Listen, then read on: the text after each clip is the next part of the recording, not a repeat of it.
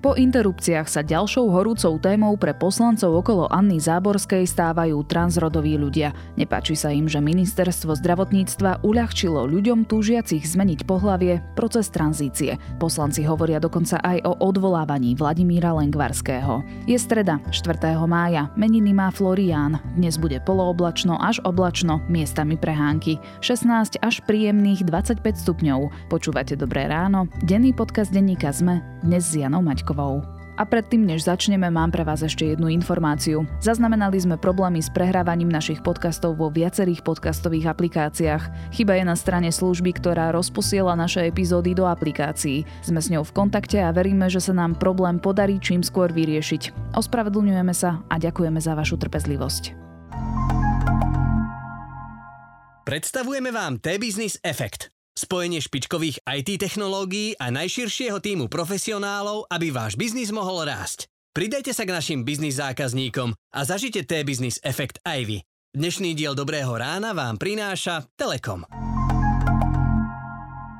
Programátorky a programátori. Z pracovných ponúk si môžete vyberať však, okrem platu si dajte záležať na tom, aby bola vaša práca taká zaujímavá, že sa s ňou radi pochválite. Overením otlačku prsta, skenovaním dúhovky oka či rozpoznávaním tváre pomáhame zabezpečovať férové voľby v rozvojových krajinách, otvoriť si účet v banke na diaľku či zrýchliť kontroly na hraniciach. Tvor svet, v ktorom si budeme navzájom dôverovať. Choď na innovatrix.com a zistíš o kariére u nás viac.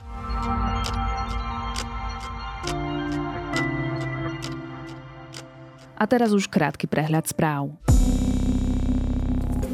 Včera pokračovalo pojednávanie v kauze objednávky vraždy novinára Jana Kuciaka a jeho snúbenice a tiež v prípade plánovanej vraždy prokurátorov.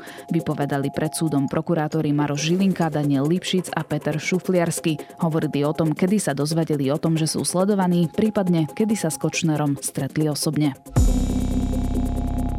Špecializovaný trestný súd schválil dohodu o vine a treste dvom obvineným bývalým policajtom Milanovi Žáčikovi a Ivanovi Bobockému. Súd uznal ex-policajtov za vinných zo zločinu založenia, zosnovania a podporovania zločineckej skupiny a iné s tým súvisiace korupčné trestné činy. Ministerstvo dopravy a výstavby spúšťa prvú výzvu z plánu obnovy na rozvoj cyklodopravy za vyše 36 milióna eur z celkového balíka 105 miliónov eur. Výzva z plánu obnovy je podľa ministra určená najmä pre väčšie obce a mestá. Ruský prezident Vladimír Putin podpísal dekret o odvetných ekonomických sankciách v reakcii na kroky niektorých štátov a medzinárodných organizácií. Rusko zakáže vývoz produktov a surovín subjektom a osobám, ktoré v tejto chvíli nešpecifikovalo. Na čele rebríčka slobody médií sa už šiestý rok po sebe ocitlo Norsko. Ranking tradične zostavuje mimovládna organizácia Reportéry bez hraníc. Ako uvádza jej oficiálna web stránka, okrem Norska sú na tom veľmi dobre i ďalšie škandinávske štáty, druhé Dánsko a tretie Švédsko. Slovensku patrí 27. post. Viac podobných správ nájdete na Sme.sk alebo v mobilnej aplikácii Denníka Sme.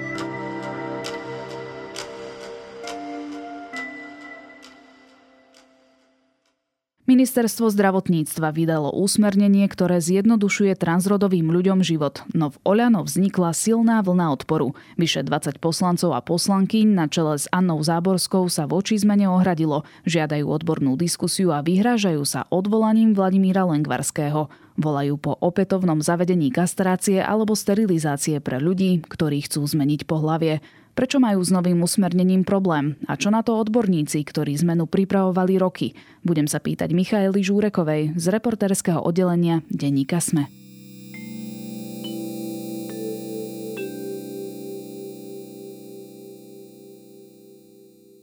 Mia, poďme pekne od začiatku. Čo hovorí usmernenie ministerstva zdravotníctva, ktoré tak rozvášnilo časť poslancov Oľano? Toto usmernenie vlastne špecifikuje, kto spomedzi lekárov a lekárok môže diagnostikovať a liečiť transrodových ľudí a zároveň, čo je asi najdôležitejšie, tak zjednocuje postup pre vydávanie odporúčaní na matriku, na v úvodzovkách zmenu pohľavia, respektíve zmenu rodových markerov, teda napríklad aj rodného čísla a podobne A to, čo sa v zásade mení oproti tomu, čo bolo predtým, vlastne súvisí s tým, že transrodovej osobe dnes stačí, aby aspoň rok podstupovala hormonálnu liečbu a najmenej jeden rok e, od jej začatia žila v role opačného pohľavia a vlastne vtedy vydá lekár posudok, na základe ktorého jej matrika umožní zmeniť si teda to rodné číslo a ten rodový marker v, napríklad v občianskom preukaze. A teda ruší sa aj povinnosť pre transrodových ľudí, aby podstúpili kastráciu alebo sterilizáciu. Áno, presne tak. V podstate doteraz e,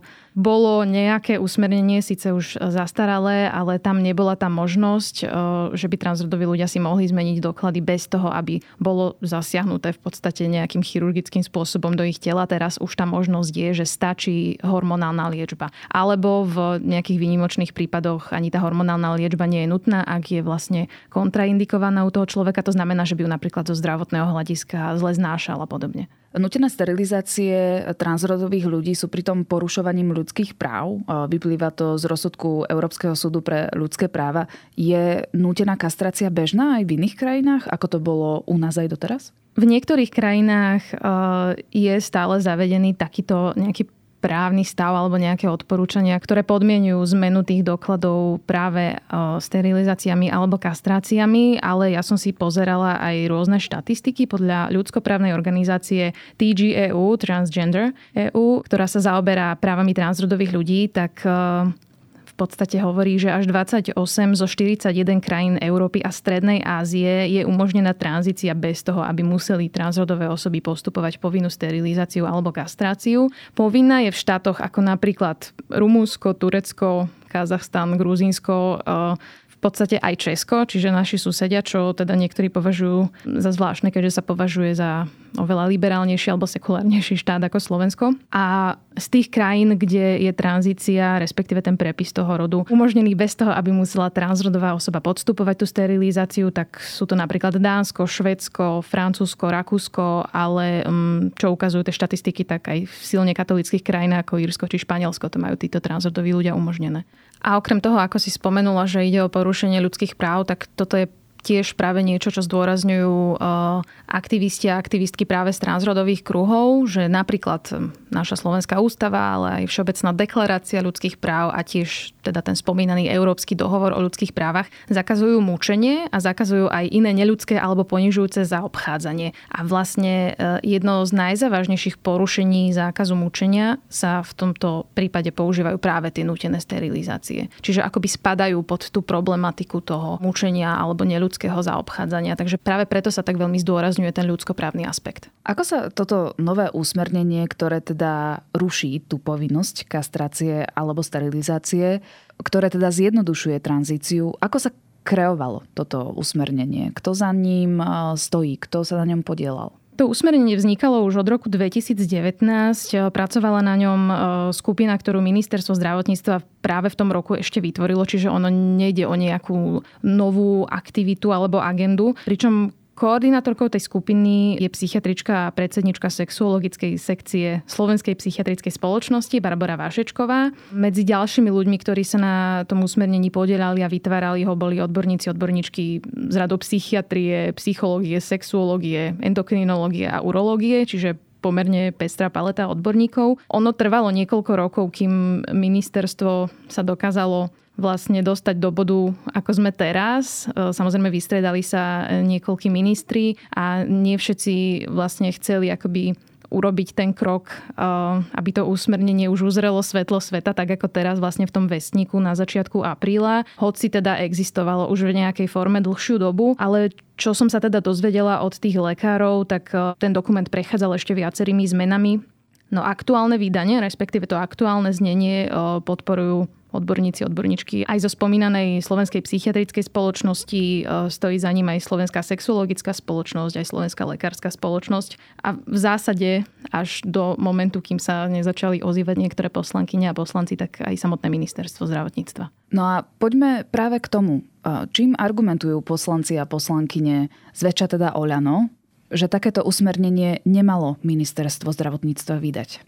V podstate tak, ako si povedala, že tranzícia sa nejakým spôsobom uľahčí, tak im prekáža práve to, že pre trans ľudí bude oveľa ľahšie zmeniť si tie spomínané doklady. Ja som komunikovala napríklad s poslancom Oľanom Milanom Kuriakom a ten povedal práve to, že nepáči sa nám, že je to ľahšie. Ako zjednodušujem teraz tú jeho citáciu, ale toto je tá hlavná myšlienka. Vlastne tých poslancov a poslankyne okolo 20, ktorí sa voči tomu tak výraznejšie postavili, oni tvrdia, že to usmernenie vznikalo ešte za minulej vlády a teraz bolo vydané vlastne bez nejakej dostatočnej odbornej a politickej diskusie. Toto je také ich oficiálne stanovisko.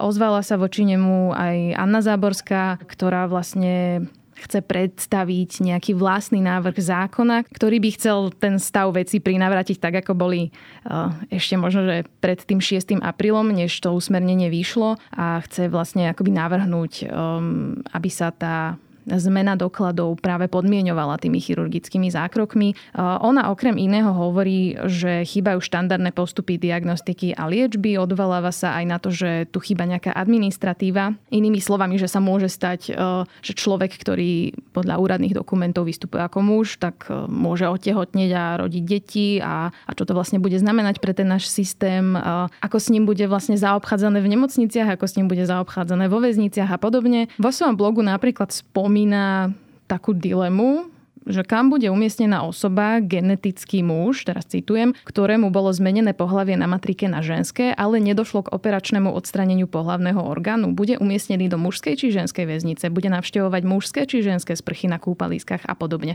Uh, takže toto sú akoby uh, tie hlavné výhrady, ktoré zaznievajú práve z toho spektra Olano, ktoré sa vyjadruje k tej téme. Dobre, a sú tieto jej obavy opodstatnené? Lebo viem si predstaviť, že možno aj niektorí naši poslucháči a poslucháčky si kladú tie isté otázky.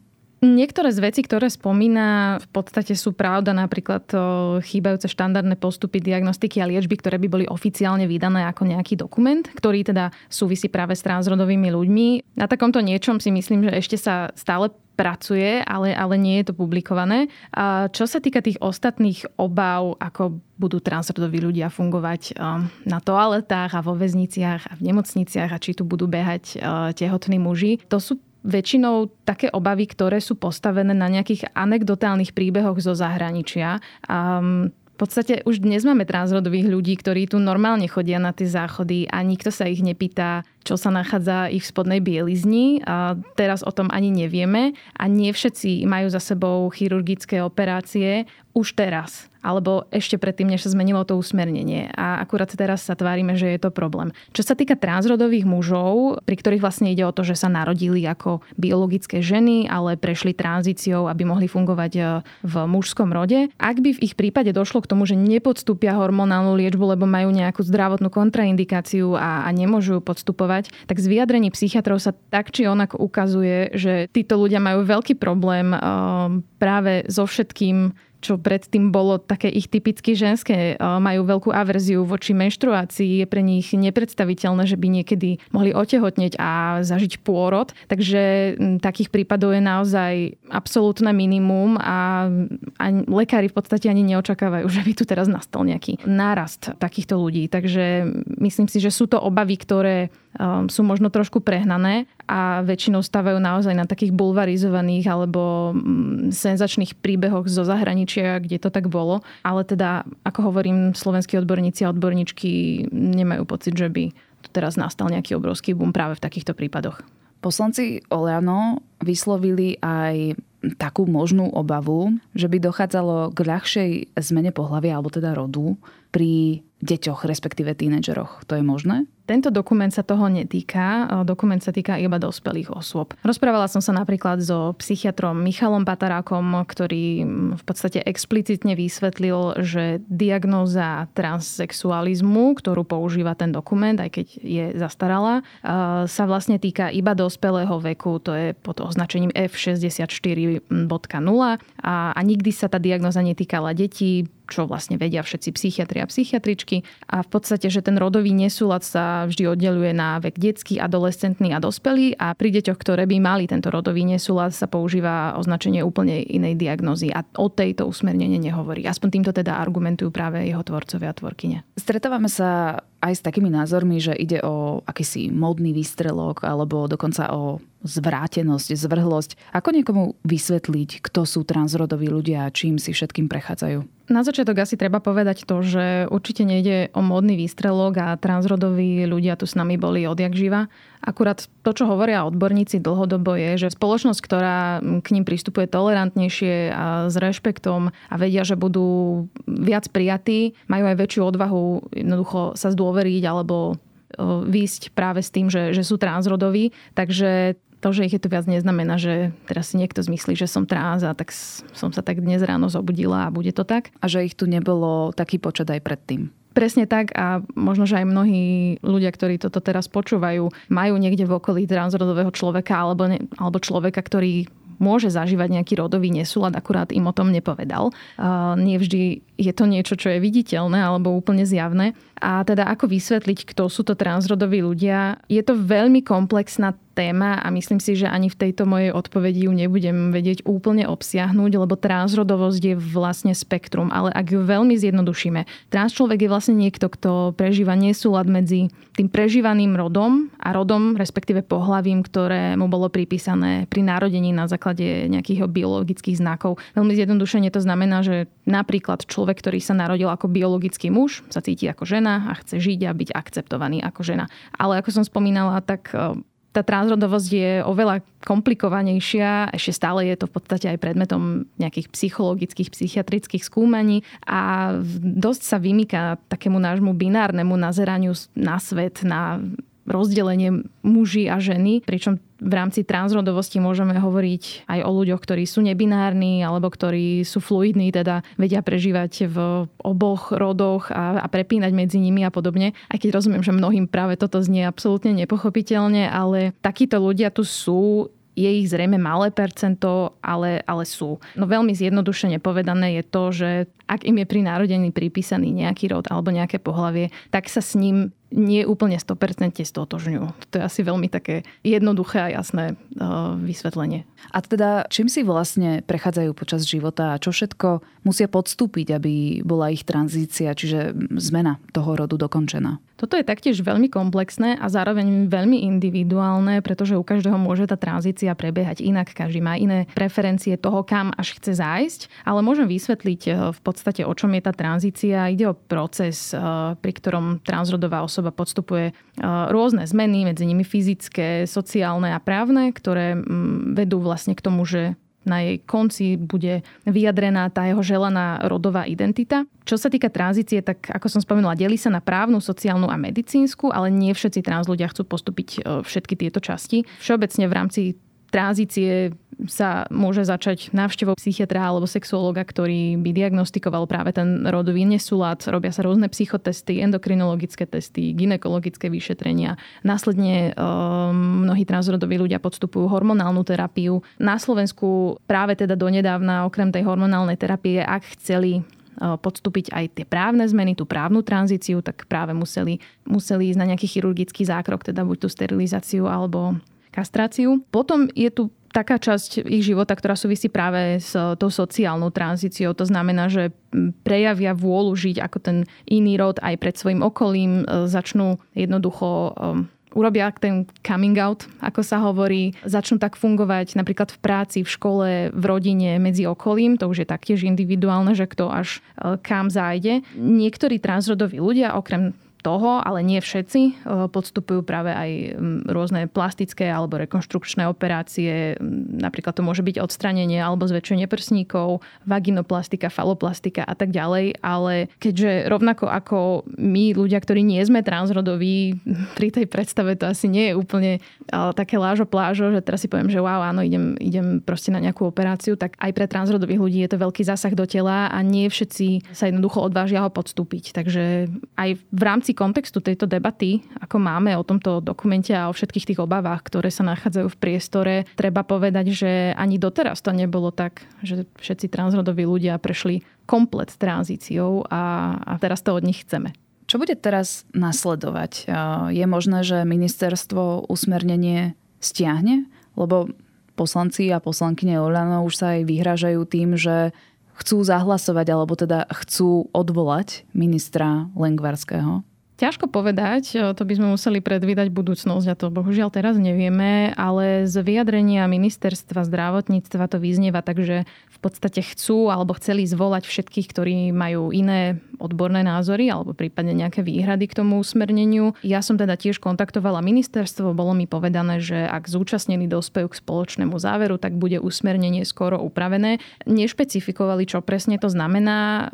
Môže to naozaj viesť k tomu, že ho stiahnu, respektíve stiahnu to znenie, aké bolo teraz a mm, dajú ho v podstate do tej predošlej formy. Môže to znamenať to, že sa bude tá diskusia ešte ťahať, môže to znamenať to, že minister Lengvarský tam nebude chcieť urobiť e, nejaké takéto zásadné zmeny. Môže dojsť aj k jeho odvolávaniu, ako si spomenula. Takže toto je naozaj ešte veľmi otázne, ako sa tá diskusia vyvrbí.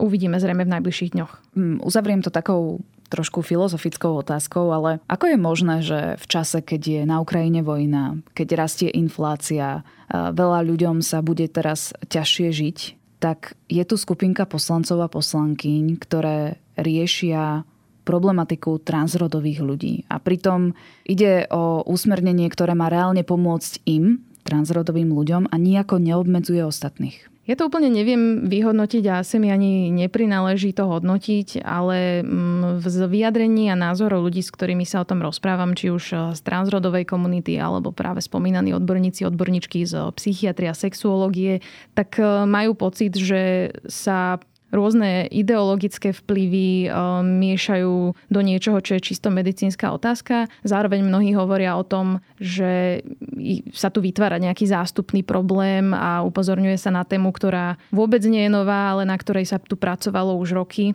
Akurát, že niektorí mm, si na nej asi chcú prihrievať nejakú svoju politickú polievočku. Toto sú akoby názory ľudí z tej komunity a tiež teda mnohí hovoria, že máme tu momentálne oveľa akutnejšie témy ako opäť nejakým spôsobom obmedzovať životy transrodových ľudí. Takže vyzerá to tak, že sú tu naozaj dva veľmi akoby rozdelené, polarizované tábory ľudí.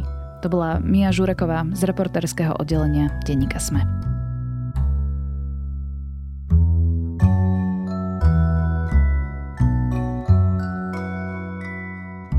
We Own the City je nový seriál na HBO Max o korupcii v baltimorskej polícii, ktorá sa na uliciach pasuje s dílermi a ozbrojenými prepadmi. Publikované sú zatiaľ len dve epizódy, ale ak by ste chceli nahliadnúť do baltimorských ulic viac, odporúčam vám starší seriál The Wire s výborným hereckým obsadením, hodnovernými charaktermi postav aj skvelými realistickými zápletkami. Tiež ho nájdete na HBO. A ak hľadáte niečo na počúvanie, odporúčam novú epizódu podcastu Zoom a Predátorský podcast. Na dnes je to všetko. Počúvate Dobré ráno. Denný podcast denníka Sme s Janou Maťkovou. Počujeme sa opäť zajtra.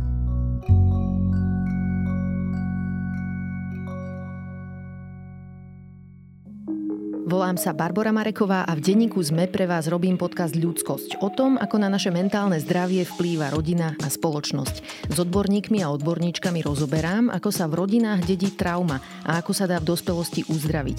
Ale rozprávam sa aj s ľuďmi, ktorí vyskúšali terapiu a zaujíma ma aj celospoločenský pohľad, ako sa menia slovenské rodiny alebo ako sa v našej spoločnosti cítia Rómky, Rómovia či ľudia, čo sú queer. Poďte sa učiť spolu so mnou, ako lepšie rozumieť sebe, ale aj ľuďom okolo nás.